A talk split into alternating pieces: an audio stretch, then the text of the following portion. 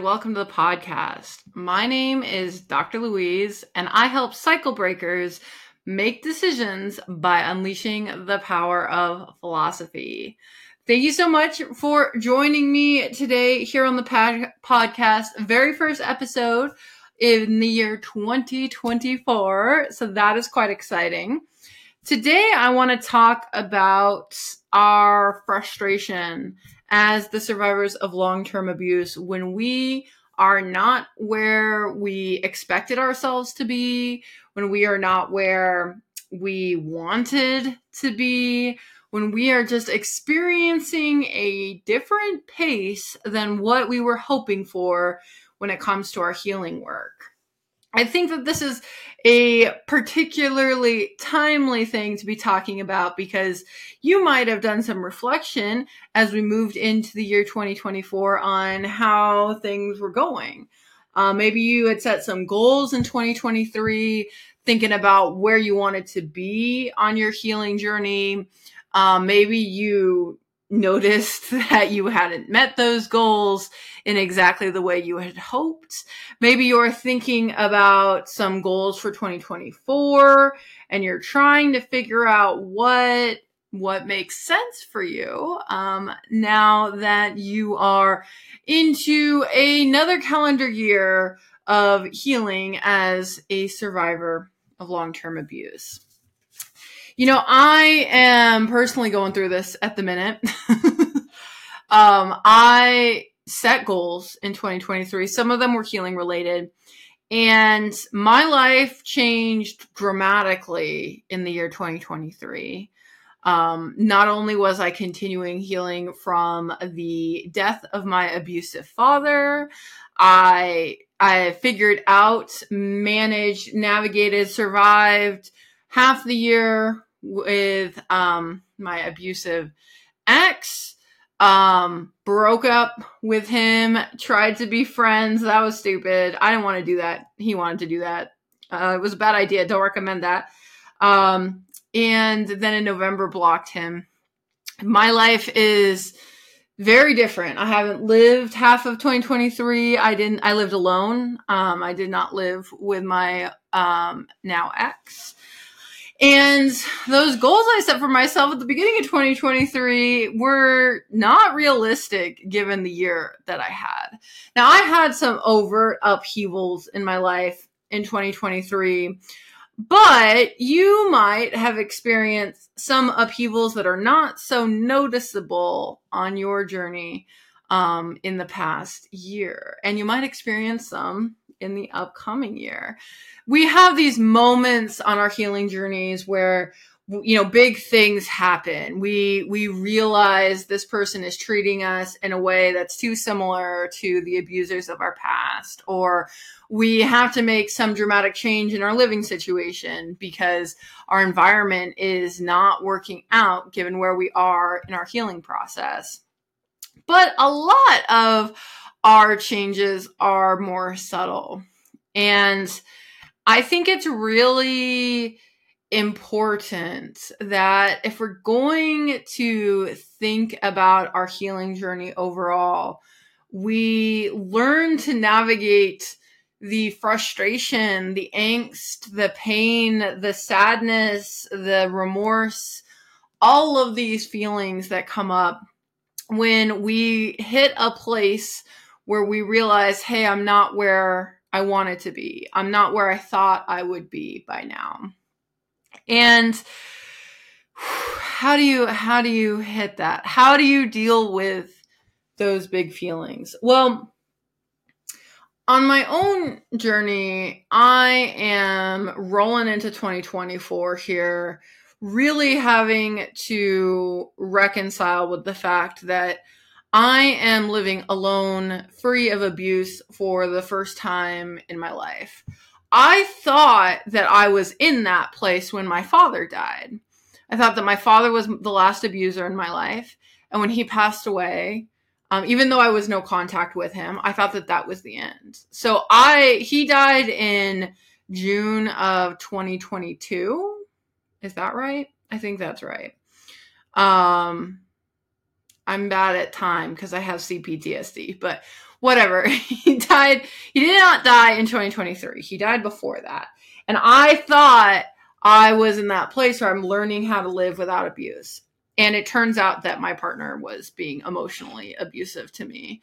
Um, he that abuse amped up once my father had passed um, which made it easier for me to identify that as abuse and make decisions accordingly um, but i thought i was already more than a year into this process in 2023 and it turns out i hadn't even started. I had not even started. So that's a big pill to swallow right? It's a big thing to really have to reconcile with. I thought I was in one place and it turns out I was in a totally different place and I'm starting again. I'm I wouldn't say I'm starting new. It's not totally starting new. I'm starting I'm not starting in the same place. I'm starting in a different place. Um but I think there's a lot of frustration with just this isn't going the the way I thought it was or the way I had come to understand it. And, you know, that's tough. It's really tough. I think it happens to a lot of us. I think we have so much frustration and resentment when we've experienced childhood abuse that we really want to just be over it. We want to be over it. We want to be over it yesterday. we want to be moving on, right? It is exhausting to still be navigating the fallout of abuse, you know, decades after you're no longer around the abusive people in your childhood and many of us discover that we are with romantic partners who are acting in ways that are actually inappropriate. Many of us discover that we have some internalized tendencies that we need to work on and make sure that we're not creating more chaos in our environment. And we just have to keep working on the project sometimes, even when we don't want to do it. And as this is a struggle, I really I was thinking about, you know, what what from philosophy can help us with this kind of circumstance. And I was thinking about this book I read fairly recently called Camping with Kierkegaard um, by a philosopher named J. Aaron Simmons. And uh, this is a pretty interesting book. It's talking about um, Kierkegaard, obviously, who was an existential philosopher and I'm not a philosopher I personally have studied extensively in my work. So I was really learning things as I as I read this book, getting more perspective on what, you know, what Kierkegaard thought. It's a fun book because the premise of it is that you are um, going out like mountain biking and hiking and along the way you're talking about Kierkegaard, you're considering the big questions, you're you're connecting with what really matters. Um, it's specifically the way Kierkegaard kind of understood things. But there's a particular quote that uh, that stood out to me um, when I was looking over my notes on this book, and you know, I think one of the things as the, I mean, if you're listening to this podcast, anyways, if you are one of these um, survivors of childhood abuse who are really committed to trying to work through that abuse and trying to reclaim your life and trying to live for you and not just live as an echo of the bad shit that happened to you. I think we've we've all kind of made a commitment to like I want to be healed or healing, right? like I want to work through my stuff. Right? I think that's one of the things one of the, the things we have in common as a survivor community. Now, you might at any given moment feel more eager to do that healing work than others. That's normal and fine. But I think when we zoom out, if you're the kind of person who's consuming the content that I put out into the world, if you're the kind of person who's learned about you know the nature of the abuse that you experience if you are trying to pick up advice from psychology and trying to learn more about philosophy and how that might help you are probably somebody who's decided one of the things that's important to you in your life is this healing work. And that's really interesting when we think about it from, um, you know, the way this book talks about um, Kierkegaard. You know, here's this quote I found. Um, it's called, it says, deciding on the direction of our risk, on who it is that we hope to become, requires being invested in not only finding our calling, but also responding adequately, responsibly, faithfully to it. Now, I don't know if most of us would say that being healed is our calling in life. I feel like most of us feel like being healed is one of the things I need to do in order to maybe pursue my calling or in order to kind of get those foundational things. But it feels like it's connected to what are, you know, this idea of who do we hope to become? Who do you want to be?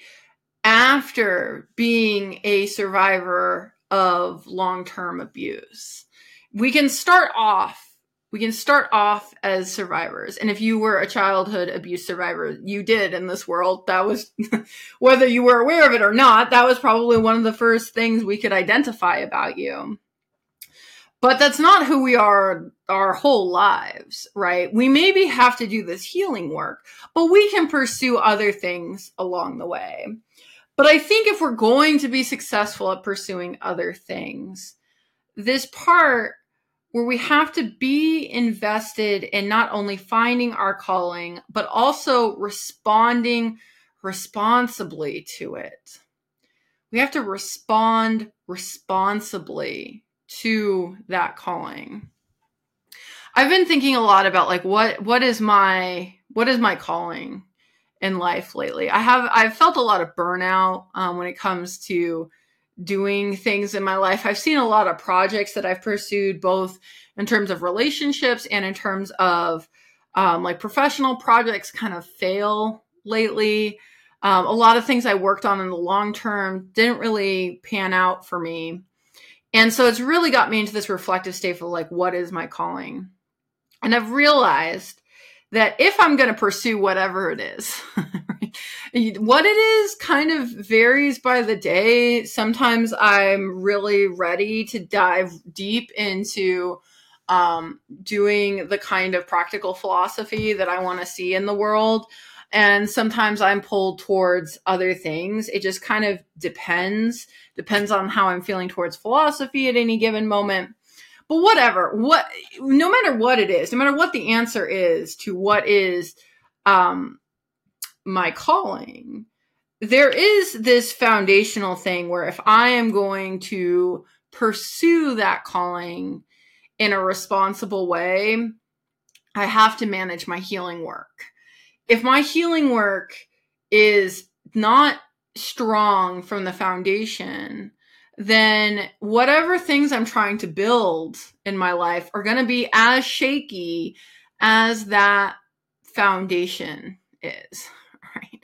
Like if I'm just kind of taping it together, you know, holding everything together with duct tape when it comes to my healing work, it's always going to limit what I can do from the perspective of pursuing my calling in life. Right. And I think that I'm really having to reconcile with that because what I want to do is go explore and focus on what is my calling and focus on becoming more financially independent. Uh, my ex and I are still financially mixed up together, and I would like to get away from him more.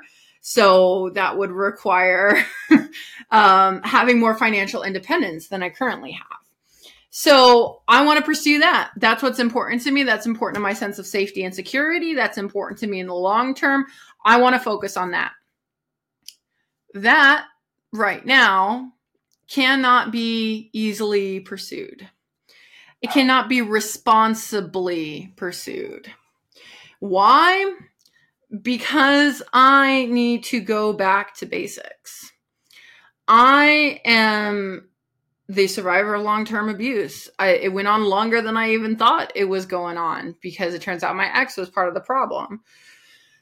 that I have three decades of abuse under my belt. And it turns out in that time, I didn't learn how to do some of the basic things that adults do in this world very well.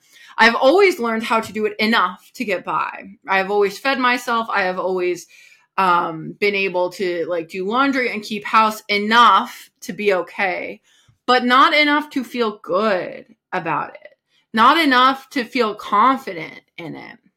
And I think that the kind of life I want to live, the kind of person I hope to become, is the kind of person who doesn't think a lot about these basics. And the only way, the only way I can get there so that this stuff is not taking up space. So the fact that I'm not, you know, I'm not real good at doing laundry and like every time, every time I'm putting off doing laundry, it's making me think about how my parents didn't help me do laundry when I was a little kid and I needed help.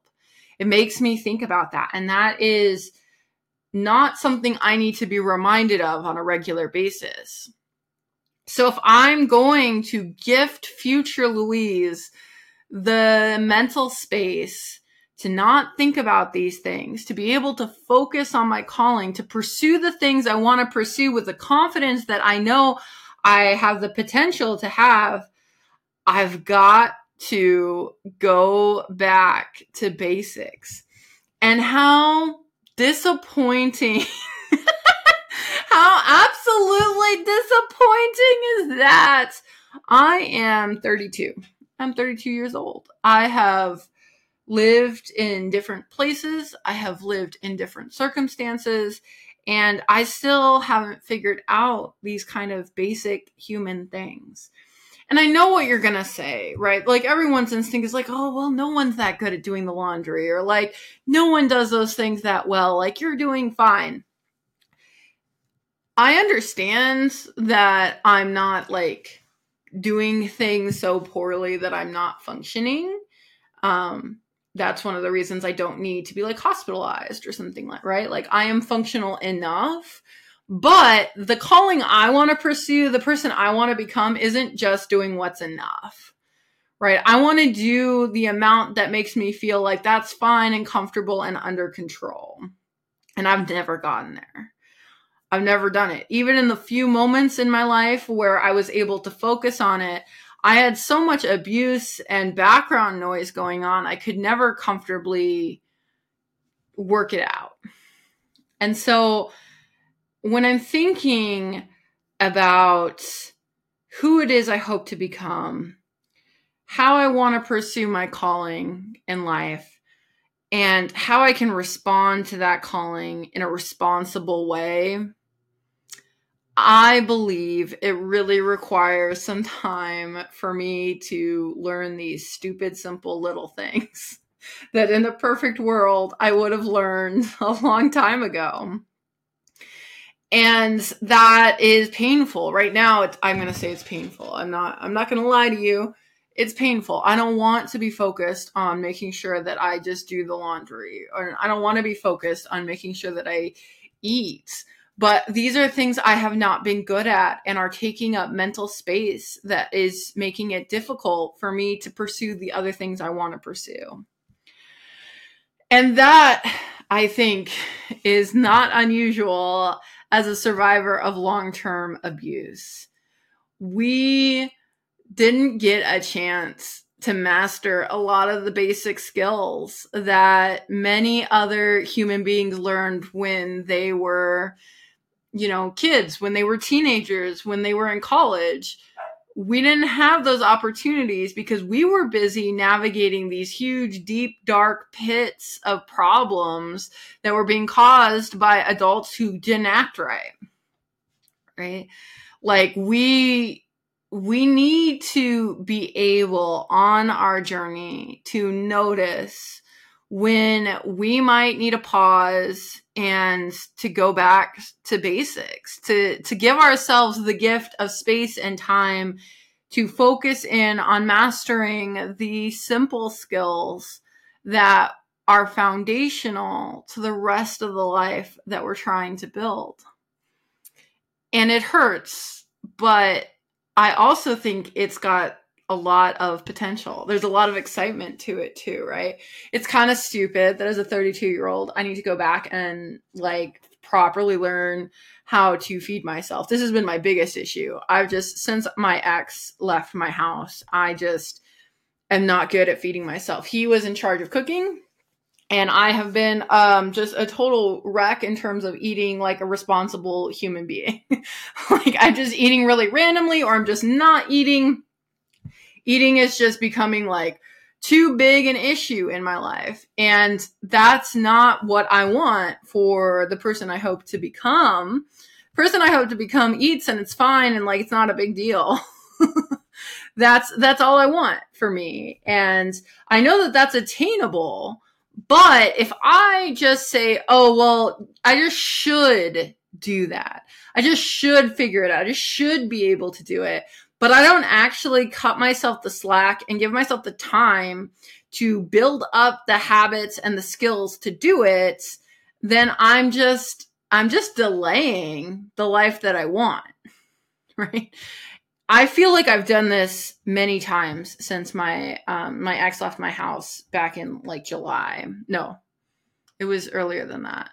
Um, anyway, since since he stopped living with me, I've had a lot of kind of like false starts, and I think a lot of it is because I keep thinking I should just move on. I should just be able to do the next thing. Like, there's no obvious reason I shouldn't. And like there is a really obvious reason. Like as a survivor of long-term abuse, the things I need are different than somebody who's my age and hasn't had those experiences. And so I'm I'm going to try this this quarter, quarter 1, 2024, I'm focusing on going back to basics. I am prioritizing bedtime, eating every day, getting some joy into my day to help with some of the burnout. And um, what was the other thing? Oh, laundry once a week. Um, I want to. I want it to be once a week. I I negotiate that too often. So that is my plan. It's not a big plan. I'm not trying to become the next latest and greatest. I'm not trying to pursue my financial goals. I'm not trying to pursue big, lofty healing goals. I'm just trying to give myself some time to relearn and reconnect with the basic things that I never quite got to focus in on because of all of the bullshit that I was putting up with. So if you find yourself in a similar situation, you know, I'd really invite you to consider what whatever it is you're trying to become in your life, whatever thing you're trying to pursue professionally or personally, you know, think about what was what would it mean to pursue that in a responsible way? What do you need to do for your healing in order to build that foundation that those big, lofty dreams need and deserve? The more you think about that, the more I think you'll be able to cut yourself the slack, the space, the time that you need to do the things that are actually going to make that big impact as you move toward all the dreams that, that you have for the future. Well, thank you so much for listening to this episode. I hope you found it helpful, and I'll catch you guys in the next one. Mm, bye bye.